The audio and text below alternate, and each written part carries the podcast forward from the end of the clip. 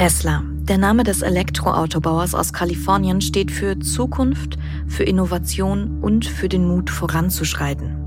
Die große Hoffnung für Konzernchef Elon Musk ist der Autopilot. Im Juni 2022 hat er mal gesagt, einen funktionierenden Autopiloten zu entwickeln, entscheide darüber, ob Tesla viel Geld wert ist oder praktisch null. But the overwhelming focus is is solving full self-driving. So and that that's essential. And like that's really the difference between Tesla uh, being worth a lot of money and being worth basically zero. Doch das Unternehmen sieht sich mit zahlreichen Gerichtsprozessen zu seinen Fahrassistenzsystemen konfrontiert. Und nun sind mutmaßlich riesige Mengen interner Informationen aus dem Unternehmen gelangt. Informanten haben dem Handelsblatt mehr als 100 Gigabyte Daten zugespielt. Darunter Excel-Listen, die offenbar Gehälter und Privatanschriften von mehr als 100.000 aktuellen und ehemaligen Mitarbeiterinnen und Mitarbeitern zeigen. Ein mutmaßlicher Geheimbericht mit Problemen des Cybertrucks, also des Hoffnungsträgers des Unternehmens, sowie zahllose als vertraulich gekennzeichnete Dokumente. Viele davon zu Unfällen mit dem Autopiloten.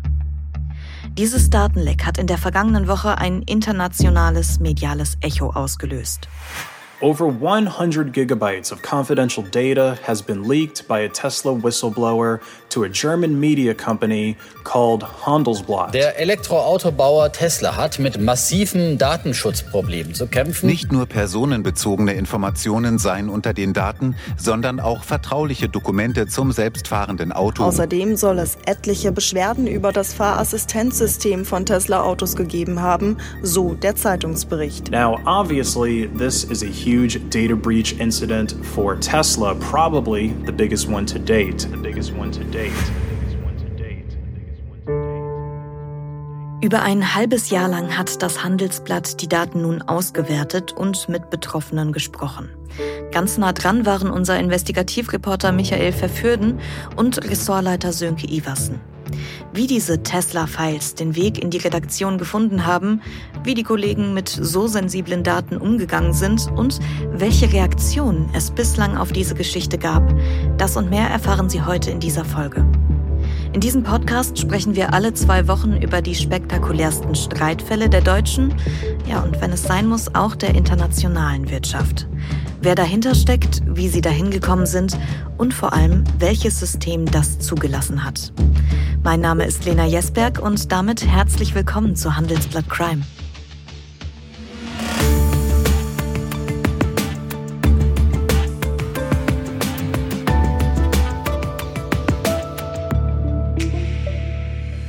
Und natürlich auch euch beiden erstmal ein herzliches Hallo, Sönke und Michael. Hallo Lena. Hi. Wir fangen wie immer ganz von vorne an und wollen mal darüber sprechen, worum es bei den Tesla-Leaks eigentlich geht. 100 Gigabyte, habe ich gerade schon gesagt, habt ihr zugespielt bekommen. Das ist eine Dimension, mit der man jetzt nicht unbedingt direkt was anfangen kann. Ja, das stimmt natürlich. Ähm, Megabyte, Gigabyte, manchmal hört man auch Terabyte heutzutage schon. Das ist alles äh, ziemlich relativ. Also ich habe selbst mal nachgeguckt im Zuge der Recherche und, und weil ich das wissen wollte, wie sind eigentlich die Verhältnisse? Also wenn du einen HD-Film streamst oder wenn, wenn du ihn downloaden würdest, dann wäre die Größe wäre ungefähr drei Gigabyte. Musikalbum hätte ungefähr 100 Megabyte in einer guten Qualität. Aber wenn wir über Text sprechen, geht natürlich eine ganz, ganz andere Gleichung auf. Da sind die 100 Gigabyte einfach gigantisch groß. Vor ein paar Jahren ähm, hat man Wissenschaftler den Text aller deutschen Wikipedia-Seiten, also das sind ja Millionen von Seiten, mhm. in eine Datei kopiert. Und die war dann nur, in Anführungszeichen, äh, sieben Gigabyte groß. Oh. Also da wird dann deutlich, wie gigantisch diese Datenmenge ist. Also in diesen Tesla-Files sind zum Beispiel Excel-Tabellen, die sind nur ein paar Megabyte groß. Und wenn wir nur eine rausgreifen, in der stehen zum Beispiel die Adressen, Telefonnummern, Bankverbindungen, Gehälter von 100.000 Mitarbeitern drin. Und wie gesagt, das ist nur eine Datei. Mhm. Und insgesamt haben wir 1015 Excel-Dateien sind es, 1388 PDF-Dokumente und 213 PowerPoint-Präsentationen. Also unterm Strich, wenn einem Unternehmen 100 Gigabyte verloren gehen, ist das in der Regel immer ein ziemliches Problem. Aber ich greife das mal kurz auf. Warum sind die verloren gegangen? Wurden die gestohlen oder? Das ist zumindest das, was Tesla jetzt sagt. Äh, wir haben dem Unternehmen sehr, sehr viele Fragen zu den konkreten Inhalten dieser Dateien geschickt. Das waren 65 an der Zahl und wir haben auf diese konkreten Fragen keine Antworten bekommen. Stattdessen hat uns ein Brief aus der Rechtsabteilung von Tesla erreicht. Und ähm, der Hausjurist, der den verfasst hat, der argumentiert eben, dass, dass die Daten gestohlen worden seien. Für uns ist aber natürlich viel relevanter, dass die Informanten, die uns die Daten zugespielt haben, sagen, dass sie auf sie zugreifen konnten, obwohl sie eigentlich gar nichts mit diesen Dateien zu tun hatten. Mhm. Und sie sagen nicht nur das, sie sagen auch, dass sie nicht die einzigen sind, die das können, sondern dass sehr viele Mitarbeiter bei Tesla auf diese Daten zugreifen konnten, obwohl sie eigentlich das gar nicht müssen für ihre Arbeit. Heißt das denn, Tesla nutzt kein sicheres System? Weil ihr schreibt ja, dass die eine Standardsoftware einsetzen. Genau, diese Standardsoftware, das ist Jira von dem Unternehmen Atlassian. Das ist ein australischer Anbieter und sehr renommiert, auch weit verbreitet. Ich glaube, 100.000 Unternehmen sind Kunden von Atlassian. Audi und BMW, ähm, aber auch die Deutsche Bank zum Beispiel setzt Jira ein. Auch Twitter, also das andere Unternehmen von Elon Musk, nutzt es ebenfalls. Auch das Handelsblatt setzt es tatsächlich ein. Mhm. Ähm, und diese Software ist äh, im Endeffekt, das kommt eigentlich so aus der Entwicklerszene. Das war mal dafür gedacht, dass, dass Leute bestimmte Probleme in der Software melden können und man dann gleichzeitig auch die, die Suche und Arbeit an einer Lösung darin dokumentiert. Das mehr, das sollte so ein bisschen vereinfachen, dass Leute an unterschiedlichen Standorten ähm, ähm, sich mit ein und demselben Thema sozusagen auseinandersetzen können. Aber Tesla setzt offenbar, das, dafür sprechen zumindest die äh, Dateien, die uns vorliegen, setzt das eben nicht mehr nur im, im Softwarebereich ein, sondern auch in ganz vielen anderen Bereichen. Im HR-Bereich, also in der Personalabteilung, Ingenieure arbeiten damit. Und rein theoretisch ist es eigentlich so, dass Jira auch äh, super Funktionen anbietet, um sozusagen Zugriffsrechte ganz fein zu steuern. Also ich will jetzt nicht zu sehr im Detail gehen, aber ähm, es gibt da schon die Möglichkeit. Mhm. Okay, also grob gesagt ist aber, wenn ich das mal zusammenfassen darf, eure Vermutung, dass die Daten nicht ausreichend geschützt im Unternehmen liegen. Die nächste Frage ist dann aber, wie kamen die zum Handelsblatt? Wie seid ihr an diese Daten gekommen? Ja, das ist ja schon eine Weile her. Das war Anfang November 22. Da haben wir ja, ich sage jetzt mal von einem Mann, den wir nicht kannten, einen Hinweis bekommen, eine Nachricht. Mit dem habe ich mich dann in Verbindung gesetzt äh, über einen verschlüsselten ähm, Chatdienst. Die, solche Leute wollen halt nicht E-Mail schreiben, die wollen auch nicht äh, im ersten Gang jedenfalls telefonieren. Also der hat mir das kurz geschildert, mir gesagt, wenn Sie äh, darüber sprechen möchten, wenn Sie das interessiert, dann nutzen Sie dieses System, rufen Sie mich hier auf dieser Nummer an. Und mhm. dann haben wir kurz gesprochen und er hat mir gesagt, um welches, das hat er vorher nicht gesagt, um welches Unternehmen es geht. Und bei Tesla bist du natürlich als Wirtschaftsjournalist äh, gleich dreimal äh, neugieriger als bei fast jedem anderen Unternehmen, weil es einfach so groß ist und so in den Medien ist. Und auch weil Elon Musk halt diese Bedeutung hat, die er inzwischen hat. Der, also als wir da sprachen, da hat der, der, ich glaube, Elon Musk hat Ende Oktober hat er Twitter gekauft. Und da mhm. konntest du den Fernseher oder das Radio gar nicht abstellen oder anstellen, ohne, ohne Elon Musk zu hören. Von daher war, das, war der Name einfach sehr präsent. So, und der hat mir das geschildert und hat mich gefragt, ob ich daran Interesse hätte, da mehr zu erfahren. Und dann habe ich gesagt, ja, natürlich habe ich das, aber ich, ich konnte es eigentlich nicht glauben. Also die Vorstellung, dass bei so einem Unternehmen wie ähm, Tesla, also Milliardenkonzern, einem der wertvollsten Unternehmen überhaupt der Welt und ja nicht nur ein Autohersteller, sondern ein Unternehmen, das sich selbst als Technologieunternehmen bezeichnet. Ne? Also, und Elon Musk, von dem weiß man, dass er programmieren kann, dass er unheimlich hell ist und auch Ingenieur und also das Genie, warum in seinem Unternehmen solche Missstände herrschen sollten, das hat sich mhm. jetzt für mich einfach auf den ersten Blick nicht erschlossen. So. Und das habe ich ihm auch gesagt. Ne? Also nicht, natürlich nicht so deutlich, ich wollte den ja nicht gleich verlieren, aber ich habe ihm gesagt, naja, können Sie mir dann mal was schicken? Und zwei Minuten später hatte ich die ersten Dateien äh, über diesen Kanal äh, zugeschickt bekommen. Dann habe ich mir das angeguckt. Und das waren zum Beispiel solche Dateien, wo, wo du sehen konntest, Namen, Gehälter von 100.000 Leuten. Und das war natürlich super faszinierend. Das glaube ich. Und dann, ja, hat sich eine, eine längere sozusagen Beziehung entwickelt. Hm. Wie sah diese Beziehung konkret aus? Habt ihr euch dann irgendwann auch mal getroffen oder lief das alles weiterhin über diesen Chat? Na, am Anfang war der total, ähm, hat der eine, ein persönliches Treffen total abgelehnt. Der, ich wusste auch wochenlang seinen Namen gar nicht. Mhm. Der war schon sehr mitteilsam, sag ich mal. Wir haben, weil es auch so viele Themen gab, haben wir sehr viele Nachrichten ausgetauscht über diesen Kanal. Und immer mehr und immer mehr. Und äh, nach relativ wenigen Wochen habe ich mich auch hier mit unserem Hausjuristen dann mal unterhalten. Und der sagte, naja, nur weil dir jemand irgendwelche Daten zuschickt, heißt das nicht, dass die Daten echt sind. Na, da müssen wir jetzt schon äh, wirklich Butter bei die Fische tun, wie man in Hamburg sagt. Und ein Angebot der Quelle oder des Informanten war, das einfach mal vorzuführen auf Video. Ob das eine Möglichkeit war. Mhm. Und dann habe ich gesagt, das wäre jedenfalls ein Schritt weiter, als äh, wenn Sie mir hier nur einfach irgendwelche Dateien schicken.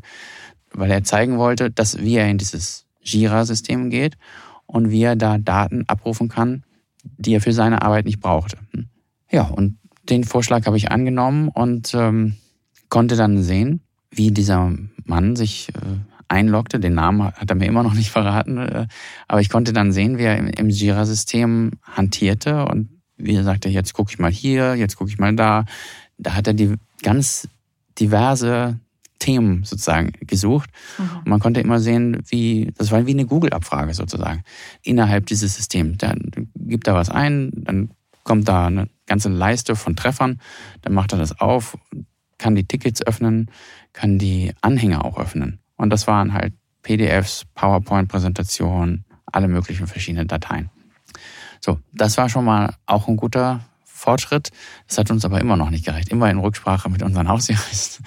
Ich sage, ja, auch ein Video kann gefälscht sein, aber woher wisst ihr, dass das kein Deepfake ist und so weiter und so fort. Dann hatte ich, ich weiß nicht, so fünf, sechs Wochen mit dem kommuniziert, immer mal wieder auch gesprochen. Und so in der zweiten Dezemberhälfte habe ich gesagt, wissen Sie, also ich glaube, das wäre das Beste, wenn ich Sie einfach mal besuchen komme. Und nachdem er das vorher zwei, dreimal abgelehnt hatte, hat er an dem Tag plötzlich gesagt, na gut, dann, dann komm. Mhm. Gut, und dann bin ich halt nicht, ich sag jetzt nicht wohin, ich bin ins Flugzeug gestiegen äh, zwei Tage später und habe den besucht und habe mir dann das angucken können, was ich im Video sehen konnte. So, und dann, dann saßen wir da zusammen und er hat den Laptop aufgeklappt und hat mir dies gezeigt und das gezeigt und hat mich dann auch einfach mal gefragt, was willst du denn mal sehen? Sag mir mal was. Und dann habe ich ihm hier ein Stichwort gesagt, da ein Stichwort gesagt.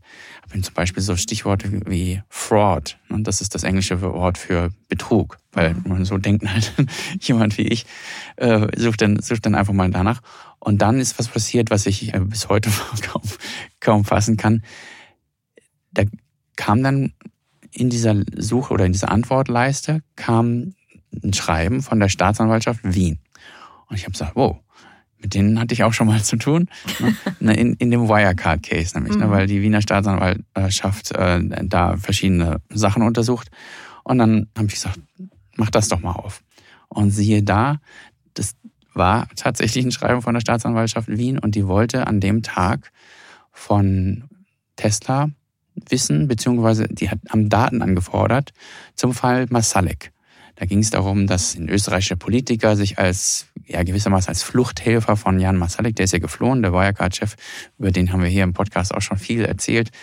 Ähm, und der ist ja verschwunden immer noch. Und die Frage war, wie ist der verschwunden und hatte der vielleicht Helfer? Und die österreichische Polizei vermutete, dass ein bestimmter österreichischer Politiker ihm dabei half indem er ihn nämlich in seinem Tesla von A nach B fuhr. Und die wollten dann die Bewegungsdaten, so heißt das, von diesem Tesla haben. Also für mich, ich konnte mein Glück sozusagen kaum fassen, weil das, das war jetzt wirklich sonnenklar, dass dieser Mitarbeiter, von dem ich ja wusste, welche Funktion er hatte, dass der auf gar keinen Fall in einer Funktion war, wo er ein Schreiben der Staatsanwaltschaft Wien an die Rechtsabteilung von Tesla hätte sehen dürfen. Also da gab es einfach gar keine Erklärung für. So, und so ging das weiter, das dauerte eine Weile. Und am nächsten Morgen haben wir dann uns nochmal zusammengesetzt und ähm, da hat er mir dann auch eine Festplatte zugeschoben, hat noch äh, verschiedene andere Sticks rausgeholt und dann gesagt, lass mich mal hier gucken, lass mich mal da.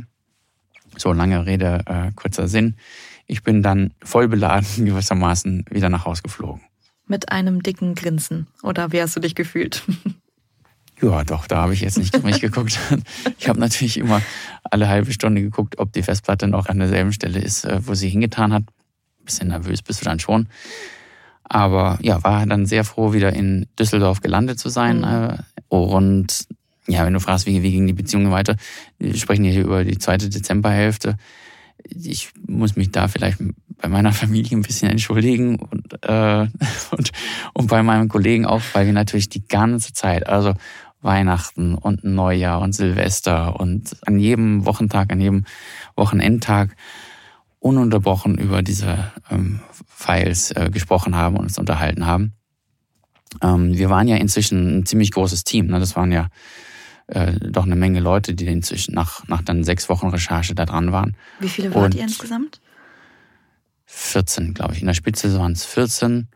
Ähm, also das ganze Investigativteam war dran, äh, US-Korrespondenten, weil auch Amerika halt äh, die Heimat von Tesla ist. Verschiedenste Leute, die sich damit auskannten oder, oder einfach auch mitmachen wollten, weil wir brauchen, uns war ja klar, wir brauchten viele Hände bei 23.000 Dateien. Und das ist auch dann, es ist einerseits ein bisschen verrückt, ne, wenn Leute ähm, zu jeder Tages- und Nachtzeit an ihren Telefon äh, hängen und sich über Files unterhalten. Aber es ist auch ein schönes Gefühl, so im Team zusammenzuarbeiten. Und da kommt natürlich dann auch viel mehr raus, als wenn man allein auf seinem Schreibtisch da vor sich hin werkelt. Davon gehe ich aus. Michael, wie hast du das erlebt? Weil ähm, das ist, ich habe von vielen Kollegen gehört, die auch schon sehr, sehr lange beim Handelsplatz sind, dass das mit einer der größten Geschichten ist, die sie in ihrer Zeit hier erlebt haben. Und ähm, muss ja sagen, du bist natürlich schon lange dabei, aber eben noch nicht ganz so lange wie ganz viele andere Kollegen. Das heißt, ähm, was hat das mit dir gemacht, so eine Geschichte, so einen Datensatz in der Hand zu haben? Ja, also das war auf jeden Fall was Besonderes. Ich meine, wir kriegen, es ist ja, kommt jetzt nicht so selten vor, dass wir Daten zugespielt bekommen und es, wir haben natürlich auch schon Datensätze bekommen, die, die rein von der Datenmenge nochmal wesentlich größer sind. Ne? Also bei Wirecard oder, oder auch im Fall Adler oder so. Aber das hier war aus mehreren Gründen besonders. Und zwar einerseits einfach, weil es um Tesla ging und Tesla sonst wirklich so, ja, so ein quasi hermetisch abgeriegeltes Unternehmen ist und mhm. da wirklich nicht so viel herausdringt aus unterschiedlichen Gründen. Unter anderem deshalb, weil das Unternehmen die Mitarbeiter wirklich super strenge NDAs, also Vertraulichkeitsvereinbarungen unterschreiben lässt, teilweise schon im äh, sozusagen vor dem Bewerbungsgespräch, also ne, bevor du überhaupt dich da um einen Job bewirbst, musst du schon das erste Mal unterschreiben, dass du um Himmels Willen nichts verraten darfst. Und äh, Tesla hat auch eine, eine Geschichte von sehr, sehr hartem Vorgehen gegen Whistleblower äh, in der Vergangenheit. Und ja, jetzt sind diese Daten eben bei, bei uns gelandet. Und ähm, es war schon, also du hast ganz am Anfang mal gefragt, was ist da eigentlich drin und, und es, das ist sozusagen die zweite Besonderheit, dass es war so ein super buntes Potpourri an Daten. Also klar, wir wissen jetzt inzwischen, wo die Nuggets sind, aber wir, wir haben auch ganz viel, also wirklich aus allen unterschiedlichen Bereichen und Dinge, die für uns super relevant sind, Dinge, die wir, also die, die interessant sind mal anzugucken, aber die jetzt wahrscheinlich nie in eine Berichterstattung einfließen werden und das war, das war einfach wirklich was, was Besonderes. Nach einer kurzen Unterbrechung geht es gleich weiter. Bleiben Sie dran. Sie leben Fairness, Kultur und Werte? Zeigen Sie Ihr Engagement als Arbeitgeber und werden Sie Teil der Fair Company Initiative. Mit der Fair Company Initiative zeichnet das Handelsblatt Unternehmen aus, die insbesondere Berufseinsteigern und Young Professionals ein faires, attraktives Arbeitsumfeld bieten. Zu den entscheidenden Werten gehören unter anderem das Engagement für Mitarbeitende, Diversity und Chancengleichheit, Nachhaltigkeit und gesellschaftliche Verantwortung. Erfahren Sie jetzt mehr unter faircompany.de. Ich möchte trotzdem noch mal ganz kurz auf eine Sache zurückkommen, die jetzt schon ganz oft anklang, nämlich eure Sorge, dass die Daten vielleicht doch gefälscht sein könnten. Ähm, was Welche Schritte seid ihr noch gegangen, außer mal persönlich zu dem Informanten hinzufliegen? Was ist danach noch passiert, um die Echtheit der Daten zu überprüfen? Also diese, ich erinnere mich noch an so ein Treffen in einer recht frühen Phase. Da saßen wir oben im Newsroom, im Konferenzraum, das sozusagen das Kernteam, das damals schon mit dem Thema befasst war. Und die Chefredaktion, unser Hausjurist, ein externer Anwalt war schon dabei. Und wir haben jetzt uns beratschlagt, was wir da haben, was wir damit machen wollen. Und, und die Frage, die über diesem Treffen schwebte, war natürlich auch, die kann das eigentlich alles sein? Und ähm, sind die Daten echt und will uns hier irgendwie jemand aufs Eis legen. Mhm. Und wir sind dann aus diesem Treffen rausgegangen mit dem Auftrag, alles Mögliche zu tun, um all unsere offenen Fragen zu klären und unsere eigenen Bedenken auszuräumen.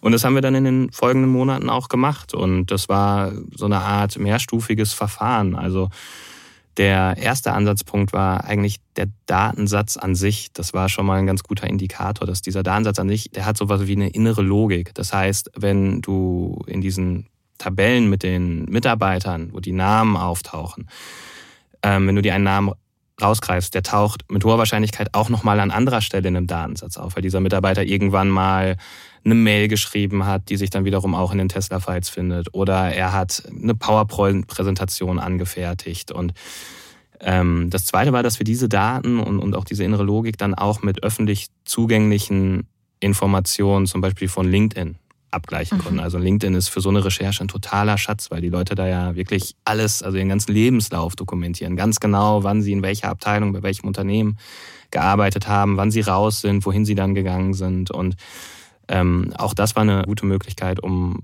ja, um nochmal so einen Check zu machen. Passt es eigentlich? Ja, wenn der hier in dieser Tabelle steht, der ist dann und dann raus. Und dann haben wir den Namen gesucht und dann bei LinkedIn auch gefunden und tatsächlich, ja, der hat das genauso angegeben und ist dann weitergezogen zu einem Tesla-Konkurrent und hat dann da angefangen und auch die Jobbezeichnung und so weiter und so fort. Das war, also es gab sehr viele Möglichkeiten, um da anzusetzen und, ähm, und das zu überprüfen. Und ähm, wir haben uns auch damit natürlich nicht zufrieden gegeben. Wir sind, haben dann noch zwei weitere Dinge gemacht. Wir sind einmal zum Fraunhofer Institut für Sicherheit in der Informationstechnologie, ist, glaube ich, der komplette Name, in, in, mhm. in Darmstadt gegangen und haben die gefragt, ob die sich für uns vielleicht auch mal diesen Datensatz angucken können. Das Fraunhofer ist total renommiert, was sowas angeht, die Überprüfung der Authentizität von, von Daten. Und ähm, die haben das auch gemacht und haben am Ende ein, ein Gutachten verfasst, in dem sie dann sozusagen, also die Conclusius lässt sich eigentlich zusammenfassen mit den Worten, sie haben keine Hinweise darauf gefunden, dass das nicht von Tesla stammt. Und das war für uns dann nochmal ein weiterer Baustein. Und nichtsdestotrotz sind wir dann natürlich, als die Recherche dann sozusagen so weit gediehen war, dass wir gedacht haben, jetzt können wir auch mal aktiv wirklich auf Leute zugehen, haben wir Kunden kontaktiert, wir haben ehemalige Mitarbeiter kontaktiert, wir haben irgendwann auch aktuelle Mitarbeiter kontaktiert. Und ähm, äh, auch das war wirklich was Besonderes, weil mir das in meiner Zeit so noch nie passiert ist, dass sozusagen so viele Anfragen, so wenig Rückläufer kommen. Das spricht auch nochmal, ähm, was ich vorhin angesprochen habe, das Tesla, das ist alles sehr, sehr, sehr verschwiegen. Ähm, aber es gab eben Rückläufer und auch über die konnten wir dann eben bestimmte, bestimmte Daten einfach äh, checken, dass das stimmt. Also Kunden haben uns dann berichtet, ja, stimmt, du, du, du sagst mir irgendwie, du hast hier eine Datei, wo drin steht, ich habe an dem und dem Tag mit dem und dem Kilometerstand diesen oder jenen Unfall gehabt und woher weißt du das? Mhm.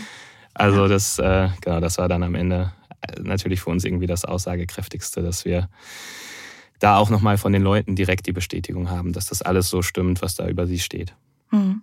Ja, und dann kam natürlich, wie du, Michael, eben schon mal gesagt hast, irgendwann äh, die Nachricht von Tesla. Ähm, entweder ihr löscht das alles oder sie klagen. Wie geht man mit so einer Nachricht um?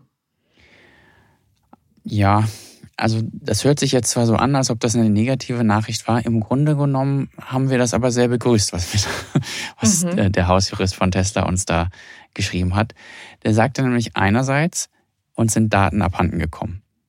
Und andererseits sagte er, die Berichterstattung über solche Daten ist nur in Ausnahmefällen zulässig.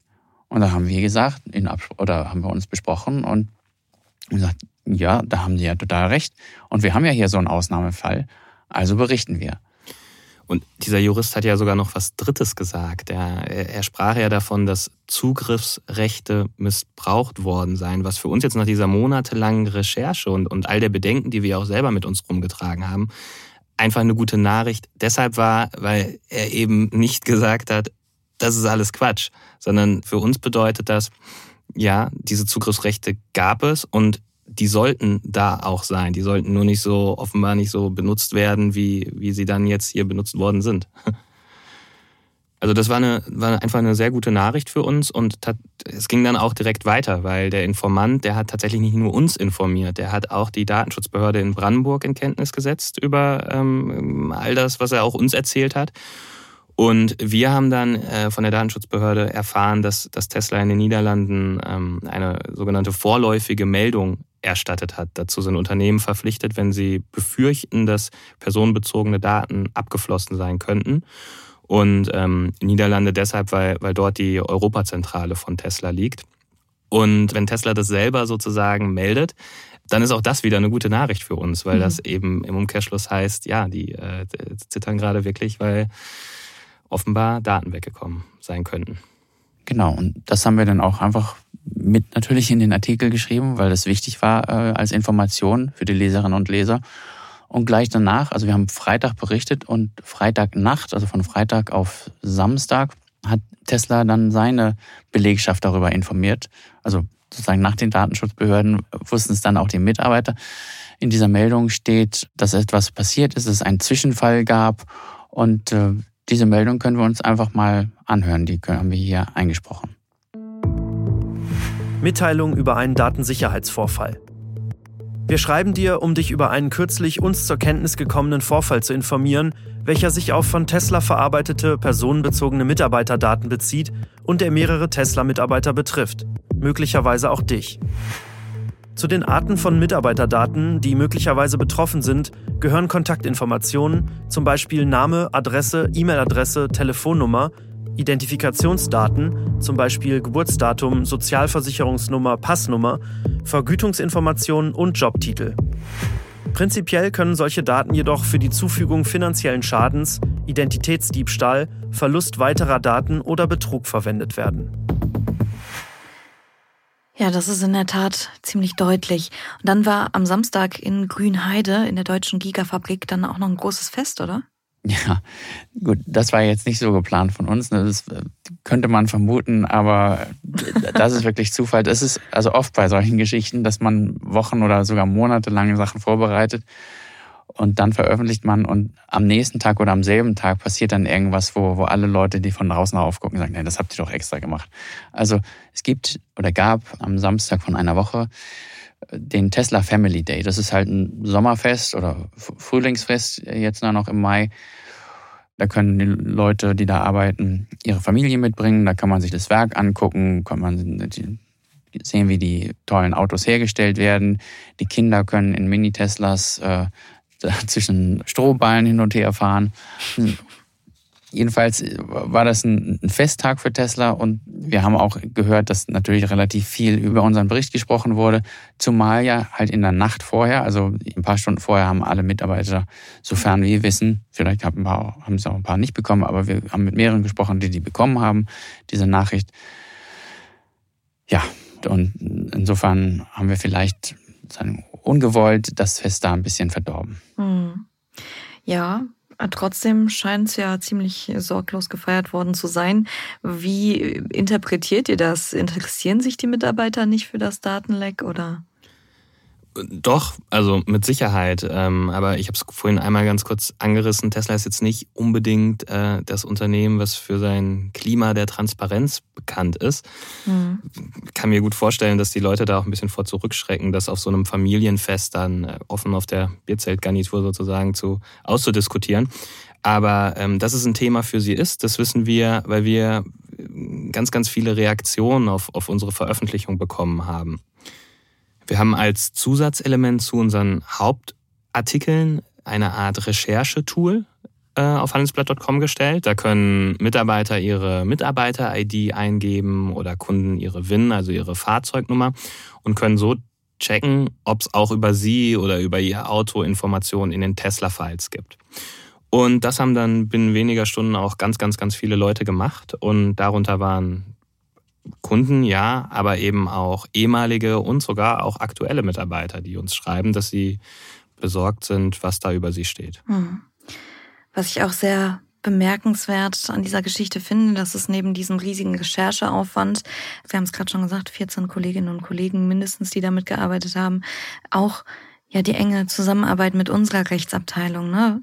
Weil was Sie nicht sehen können, liebe Hörerinnen und Hörer, während wir hier aufnehmen, da steht unser Hausjurist sogar mit im Studio, eben weil das Thema so sensibel ist. Und ich muss sagen, das ist zumindest ähm, seit ich Crime moderiere, so noch nicht passiert, obwohl natürlich jede Geschichte einmal durch seine Hände geht. Deswegen auch an dieser Stelle erstmal ein großes Dankeschön dafür. Wie sieht's mit euch beiden aus? So eine intensive rechtliche Begleitung eines Textes. Ist das gang und gäbe oder doch schon auch für euch was Besonderes? Na, alle unsere Texte gehen also im Investigativteam und wir arbeiten ja viel mit äh, anderen Kollegen ähm, zusammen, also aus den anderen Ressorts. Hier in diesem Fall jetzt die US-Korrespondentin oder, oder auch die Autokollegen. Alle unsere Texte gehen einmal durch die Rechtsabteilung. Das Besondere an den Tesla-Files ist, dass äh, jetzt es auch noch eine, eine externe Prüfung gibt, hm, weil wir hier halt ganz besonders aufmerksam sein möchten. Haben wir uns einen anwaltlichen Rat von außen dazu geholt und auch der geht einmal über die Texte, die wir veröffentlichen. Jetzt haben wir natürlich auch schon einiges an Feedback zu dieser Geschichte bekommen und falls Sie, liebe Hörerinnen und Hörer, auch Ihre Sichtweise einmal mit uns teilen wollen oder aber Fragen zu den Tesla-Files haben, dann melden Sie sich gern direkt bei uns. Sie erreichen uns unter crime@handelsblatt.com. Was von dem ein oder anderen Leser auch etwas argwöhnisch, muss man sagen, angemerkt wurde, war ja die Tatsache, dass wir über diese Daten berichtet haben, obwohl diese nach Aussage von Tesla wohl gestohlen sein sollen. Welche Beweggründe hatte das Handelsblatt denn eigentlich, um das trotzdem zum Gegenstand der öffentlichen Debatte zu machen? Das ist eine total berechtigte und vor allem auch wichtige Frage, weil natürlich gilt auch für Journalisten, dass sie nur weil Daten geleakt wurden, äh, das ist noch kein Grund, dass wir darüber berichten dürfen. Mhm. Aber ähm, wir haben ja sozusagen am Freitag zwei Artikel veröffentlicht und der eine, der beschäftigt sich mit dem offenbar laxen Umgang von Tesla mit den Daten der Mitarbeiter und Kunden. Und die andere Story, da dreht es sich um Teslas eigentlich wichtigstes Projekt und auch das wichtigste Versprechen von Tesla-Chef Elon Musk, nämlich mit dem Autopiloten. Hm. Und da ist die Überschrift zu gefährlich für die Straße. Das klingt wichtig. Ja, genau. Das ist der Grund, warum wir entschieden haben, dass wir berichten, auch wenn Tesla das nicht möchte. Ähm, also dieses Zitat zu gefährlich für die Straße ist, äh, kommt von einem, stammt von einem Kunden. Das ist ein Schweizer, der heißt äh, Thomas Kahl. Und von dem wissen wir, dass er sich zwischen Januar und Oktober 21 mehr als ein Dutzend Mal oder ein Dutzend Mal genau gesagt über Fehlbremsungen das, das nennt man auch Phantombremsung bei, bei Tesla, beschwert hat. Mhm. Und ähm, der Karl, das, das war jetzt, ne, das sieht man daran, das war kein Tesla-Hasser oder kein Kritik, nicht mal ein Kritiker, das war im Gegenteil, das war ein Stammkunde, der fuhr seit zehn Jahren Tesla. Und dann hat er sich ein Model S gekauft und damit hat er allerdings Schwierigkeiten. Und welche Schwierigkeiten können wir uns vielleicht einfach mal anhören? Wir haben ähm, eine seiner Mails einfach mal eingesprochen. Guten Tag, die Herren. Glauben Sie mir, dass ich langsam keine Nerven mehr habe? Am Freitag, dem 23.07.2021 um 16.51 Uhr bei circa Kilometer 185 auf der A3 zwischen Flums und Sargans in Richtung Chur hat mein Tesla bei eingeschaltetem Autopiloten auf der Überholspur und nach der Überholung eines Fahrzeugs eine Vollbremsung vorgenommen, das einem Angst und Bange wird. Inklusive mehrmaligem Piepsen der Auffahrwarnung. Jedoch war vor mir mindestens 500 Meter kein anderes Fahrzeug und die Strecke dort ist schnurgerade. Zum Glück war das nachfolgende Fahrzeug weit genug weg, denn sonst wäre es sicher zu einer Auffahrkollision mit diesem gekommen. Das Fahrzeug ist so nicht fahrbar und ich kann weder den Tempomaten, bei dem ja die gleichen Funktionen aktiv sind, noch die teuer gekaufte Autopilot-Funktion nutzen. Das Fahrzeug ist schlicht und einfach zu gefährlich für die Straße. Ja, das klingt schon wirklich sehr, sehr nervenaufreibend. Und noch mehr Nerven hat ihn dann gekostet, äh, welche Antworten er vom Kundendienst bekommen hat. Der hat ihm nämlich einfach gesagt, dass der Autopilot sich absolut normal verhält und er solle doch einfach nochmal ins Handbuch gucken. Und das war auch wieder nur ein Kunde von denen, mit denen wir gesprochen hatten. Wir haben also viele Kunden gesprochen. Wir haben noch viel mehr Kundenbeschwerden gefunden in diesen Files, mhm. also Tausende von Beschwerden. Und vielleicht hören wir da einfach noch mal rein, was in diesen Beschwerden so an Erlebnissen beschrieben wird. Mein Autopilot hat mich auf einer Strecke, die ich immer wieder fahre, fast umgebracht. Das Auto hat wie aus dem Nichts automatisch beschleunigt. Das Auto beschleunigte plötzlich selbst, als ich vor der roten Ampel langsamer wurde. Unser Auto ist auf dem Highway einfach stehen geblieben. Das war ziemlich beängstigend. Als ich meinen Sohn auf dem Schulparkplatz abgesetzt habe, schoss das Auto plötzlich nach vorne. Als meine Frau heute mit unserem Baby unterwegs war, hat das Auto wie aus dem Nichts automatisch beschleunigt. Phantombremsung, die Spuren auf der Straße hinterließ. Brauche so schnell wie möglich Hilfe, da ich mich nicht wohl dabei fühle, wieder zu fahren. Häufiges Phantombremsen auf zweispurigen Autobahnen macht den Autopiloten fast unbrauchbar. Das war ja jetzt wirklich eine ganze Menge. Und das sind alles Beschwerden, die Tesla vorliegen, ja? Das legen die Daten auf jeden Fall nahe, ja. Also diese Tabellen, die, die stammen offenbar aus dem sogenannten Toolbox-System von Tesla.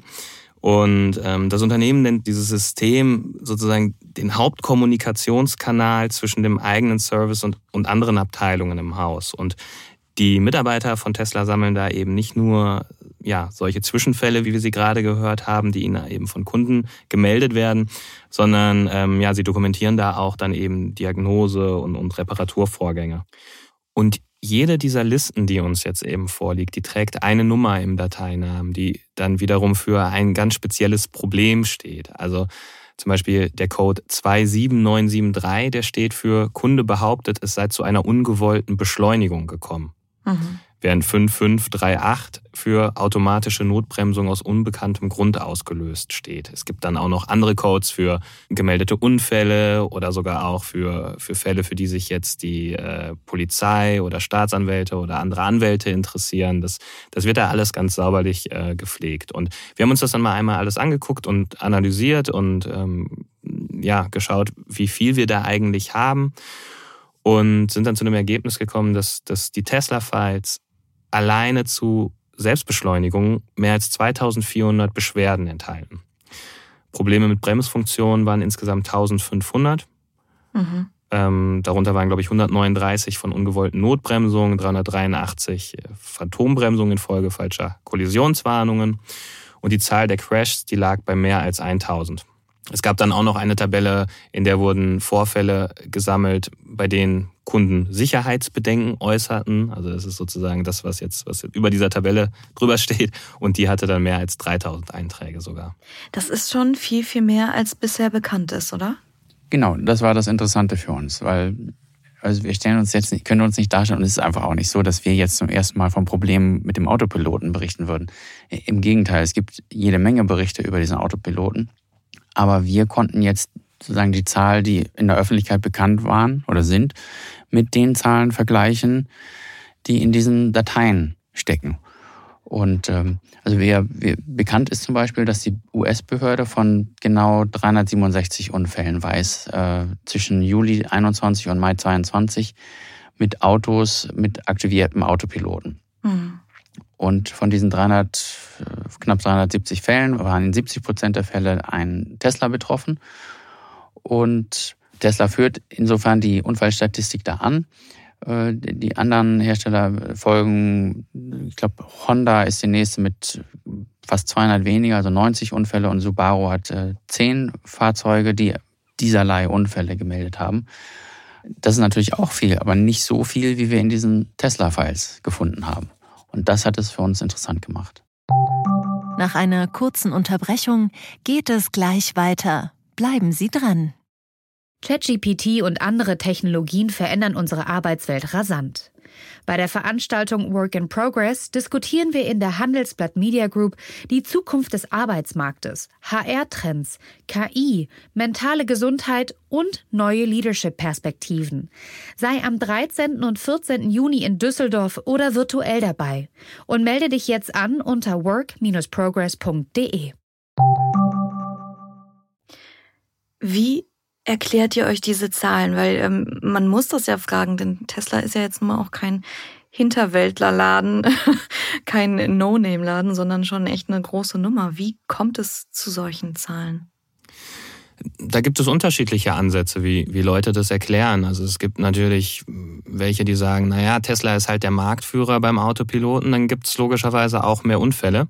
Mhm. Es gibt aber auch eine deutlich pessimistischere Lesart. Und jetzt, ich würde jetzt gerne noch mal einmal zurück zu Thomas Kahl springen, weil dieser Service-Mitarbeiter damals von Tesla, der hat ihm eben nicht nur geantwortet, mit Blick auf die Phantombremsung, hey, dein Tesla verhält sich ganz normal.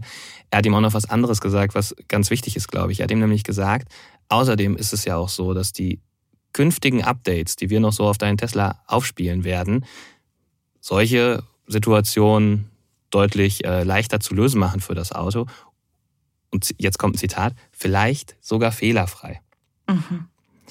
Und das ist was ganz Wichtiges, was man bei Tesla wissen muss, dass ähm, es ist schon so, die analysieren halt all diese Vorfälle. Ne? Tesla ist ja mit Kameras ausgestattet und wenn dann so ein Wagen plötzlich einfach bremst, weil irgendwo ein geparktes Auto als Hindernis erkannt wird, die, die schauen sich das an. Da gibt es Leute, die machen das teilweise auch händisch und so und ähm, trainieren sozusagen ihr eigenes System. Und deshalb, jetzt komme ich sozusagen wieder zu der pessimistischen Lesart, gibt es auch Leute, die sagen, diese Zahlen könnten auch so sein, weil Tesla seinen Autopilot im offenen Straßenverkehr austestet. Wer sagt das denn? Da gibt es verschiedene, also es gibt verschiedene Kunden, die uns das gesagt haben. Es gibt aber auch sozusagen total prominente Leute. Einer von denen ist der Gründer von Tesla.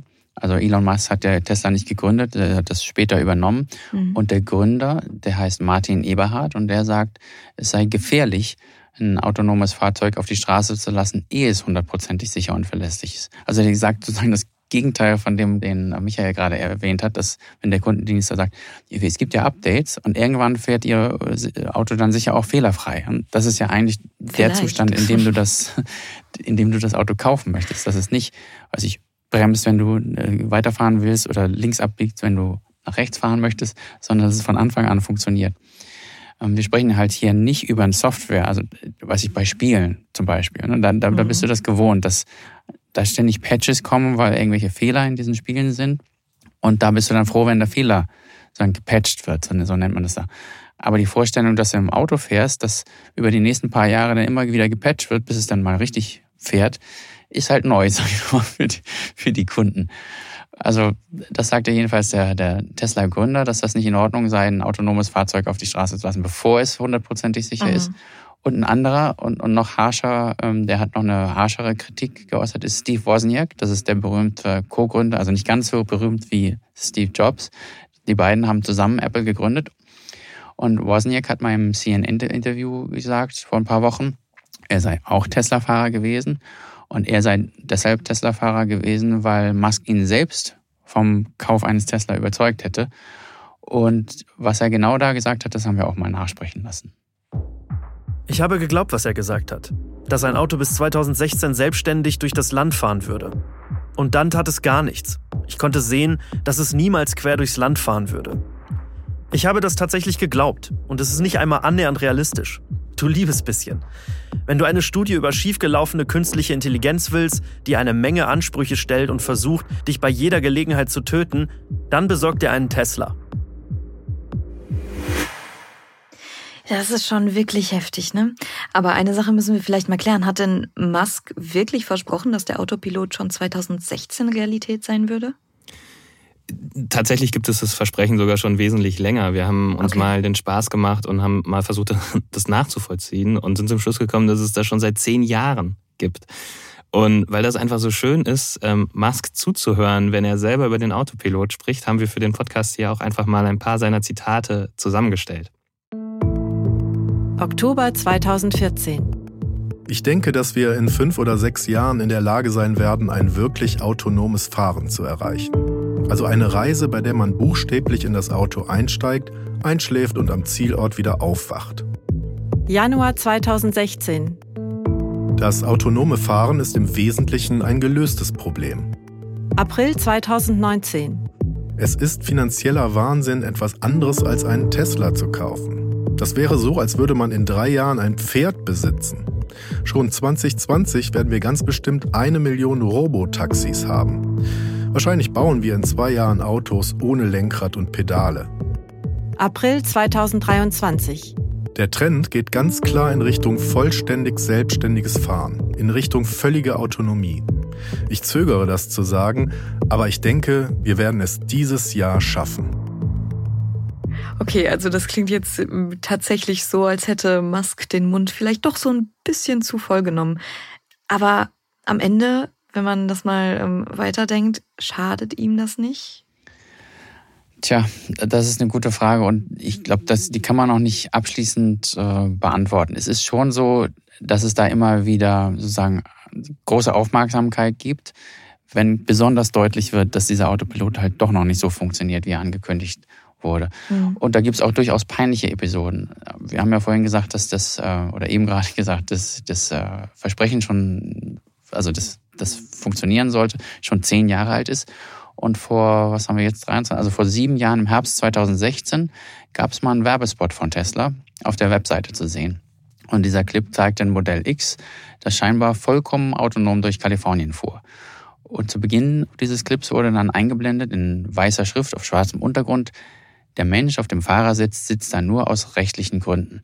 Er macht nichts. Das Auto fährt selbst. Mhm. Das ist ja schon deutlich. Und noch deutlicher ähm, sagte dann am selben Tag, am 20. Oktober 2016, um genau zu sein, hat Elon Musk dann getwittert, Tesla, also hat das verlinkt in dem Tweet, äh, dieses Video und, und dazu geschrieben, Tesla fährt selbstständig, Klammer auf, ganz ohne menschliche Eingaben. So, und dieser Tweet, mein Musk hat irre viele Follower, ich glaube inzwischen sind es 140 Millionen. Also dieser eine Tweet wurde jedenfalls 17.000 Mal mit äh, Gefällt mir markiert und mehr als 11.000 Mal retweetet. Und seine Follower waren dann auch entsprechend äh, begeistert. Und einer schrieb dann, wow, absolut fantastisch. Ein anderer sagte, man müsse sich bedanken bei Musk und es sei ein Genie und einer der größten Denker und Revolutionäre unserer Zeit. So, das kann man ja auch schreiben, wenn man denkt, der Autopilot funktioniert schon. Das Problem ist nun, dass sieben Jahre später, also wir sprechen hier um Oktober 2016, jetzt sind wir im Juni 2023 und sieben Jahre später, also vor zwei Jahren jetzt genau, erfuhr die Welt, dass es mit dem autonomen Fahren halt doch gar nicht so gemeint gewesen sei. Da gab es nämlich ein Verfahren, äh, da gab es einen Unfall und dazu gab es ein Verfahren und da wurde der, der heißt Ashok Eluswami, mhm. das war äh, vorgeladen. Und das war der Leiter der Softwareentwicklung für Teslas Autopiloten. Und äh, da sagte sich dann eine der beteiligten Parteien, das sei ja eine gute Idee, den einfach mal zu fragen, wie sie sich mit diesem Autopiloten verhält. Und in dieser Vernehmung, in seiner Vernehmung, wurde er auch zum Werbespot aus 2016 gefragt. Und was hat der Autopilot-Chef, so kann man ihn, glaube ich, nennen, gesagt? Naja, der hat jetzt plötzlich gesagt, dass es eigentlich alles ganz anders gewesen sei. Tesla habe zwar also auf Wunsch von Musk tatsächlich eine Demonstration der Fähigkeiten des Systems entworfen und aufgezeichnet, nur sei dabei leider überhaupt nicht so gelaufen, wie, äh, wie man sich das eigentlich gewünscht hätte. Also es hieß dann, dass der, dass bei, bei den Testfahrten der Fahrer mehrfach eingreifen musste, um Unfälle zu vermeiden. Und mhm. Ähm, es gab dann außerdem noch so eine Einparkszene, die haben sie dann am Ende tatsächlich herausgeschnitten, weil der Tesla dann äh, in den Sound gefahren ist. Und also genau, sie haben einerseits halt diese Szenen dann einfach rausgeschnitten und andererseits ähm, sich dann auch dafür entschieden, dem Tesla vielleicht doch besser so eine Art vorbestimmte Route fahren zu lassen, wo man sich sicher sein konnte, okay, hier wissen wir, da muss der Fahrer nicht eingreifen. Das andere hat offenbar nicht funktioniert und ist natürlich dann weit von dem entfernt, was da eigentlich suggeriert wurde in dem Werbevideo, über das wir jetzt gerade gesprochen haben. Aber warum dann trotzdem so große Töne spucken? Warum trotzdem das Video auf die Website stellen? ja, ich würde auch hier vorschlagen, dass wir uns das einfach vielleicht mal äh, sozusagen nachgesprochen im Original anhören, was die Begründung dafür war. Die Absicht des Videos war nicht, genau darzustellen, was für die Kunden im Jahr 2016 verfügbar war. Es ging darum, darzustellen, was in das System eingebaut werden konnte. Okay, das kommt mir gelinde gesagt schon etwas komisch vor, muss ich sagen. Ähm, ich glaube auch, wir könnten hier wahrscheinlich noch ganz, ganz viel mehr erzählen. Und einige von Ihnen, liebe Hörerinnen und Hörer, werden sicherlich schon mitbekommen haben, dass die Tesla-Files natürlich auch auf unserer Homepage ein ganz, ganz großes Thema waren. Ja, und ähm, Vielleicht sind Sie beim Draufklicken an der Bezahlschranke hängen geblieben. Um das künftig zu vermeiden, darf ich Ihnen an dieser Stelle einmal kurz unser Abo empfehlen. Da können Sie vier Wochen lang für nur einen Euro alles austesten und anmelden können Sie sich unter handelsblatt.com-mehr Journalismus. Sönke Michael, wir wollen jetzt natürlich ähm, im letzten Teil dieses Podcasts auch nochmal nach vorn schauen. Wie geht es jetzt mit dieser ganzen Geschichte weiter? Wie geht es mit Tesla weiter? Was erwartet uns da noch? Also, wir haben ja gesagt, die Tesla-Files, das sind so gut 23.000 Dateien. Ne? Und wir haben natürlich nicht jetzt schon über alle 23.000 Dateien berichtet. Wir werden auch nicht über jede dieser Dateien berichten. Aber wir denken schon, dass wir noch äh, die eine oder andere Information finden. Zusätzlich ist es ja auch so, dass sich nach dem ersten Artikel jetzt schon ein Mitarbeiter gemeldet hat. Mhm. Der hat sich gar nicht direkt bei uns gemeldet, sondern eigentlich sozusagen, ja, heute ist es ja so, dass jeder äh, auf, auf dank der sozialen Netzwerke jeder einfach aus, selbst an die Öffentlichkeit äh, gehen kann. Und der hat also auf seinem LinkedIn-Profil geschrieben, dass er im März schon von uns angesprochen worden sei. Ähm, und das stimmte auch, wir haben den mehrfach angesprochen, der hat nie reagiert. Und er sagte, nachdem der gemerkt hat, wie genau wir seine Daten kennen, ähm, wir wollten ihn natürlich ein bisschen kitzeln, haben gesagt, sagen Sie uns mal hierzu was und dazu was. Und da hat er gemerkt, okay, die wissen tatsächlich viel von mir, hat uns dann aber nicht geantwortet, sondern hat nach eigener Aussage seinen ehemaligen Arbeitgeber, nämlich Tesla, informiert. Hm. Und Tesla hat, so hat er glaube ich auch äh, verkündet, nichts äh, dazu gesagt. Er hat nichts von der Firma gehört. Was kann das eurer Meinung nach heißen, diese Verschwiegenheit auch den Mitarbeitern gegenüber? Michael, du hast die Transparenz ja schon angesprochen. Äh, die Intransparenz muss man ja eher sagen. Naja, also wenn das stimmt, was er da sagt, dann könnte Tesla ein Problem bekommen. Also ich habe das vorhin einmal gesagt, das Unternehmen verpflichtet sind, eine Meldung zu erstatten, wenn sie den Verdacht haben, dass personenbezogene Daten abgeflossen sind. Und es gibt noch eine zweite Vorgabe, nämlich eine zeitliche. Sie müssen das innerhalb von 72 Stunden machen, mhm. nachdem sie diesen Verdacht sozusagen erstmals haben. Und jetzt ist es ja so, ähm, vielleicht auch nochmal, um zurückzuspringen, wir haben damals, also eigentlich seit, ich habe nochmal nachgeguckt, seit Februar haben wir insgesamt, also Kunden, aktuell und ehemalige Mitarbeiter, mehr als 200 Personen angeschrieben irgendwann dann eben halt auch diesen Mann. Und das war im März und seitdem sind natürlich viel, viel, viel mehr als 72 Stunden vergangen. Und uns hat die Datenschutzbehörde in Brandenburg gesagt, dass Tesla diese Meldung in den Niederlanden erst im Mai erstattet hat mhm. und dann zwei Tage später auch nochmal in Brandenburg. Und da gibt es jetzt natürlich ein großes Delta. Wie gefährlich könnte dieses Delta, wie du sagst, für Tesla werden? Naja, wir sind ja nicht eine Behörde. Wir sind nur eine Zeitung und mhm. berichten darüber, was passiert ist. Für die Behörde ist es immer so, dass sie sagt, das sind die Vorschriften. Wenn die Vorschriften missachtet werden, gibt es möglicherweise ein Bußgeld und möglicherweise erhöht sich so ein Bußgeld, wenn solche Meldungen verspätet erstattet werden. So, wie hoch kann das Bußgeld sein?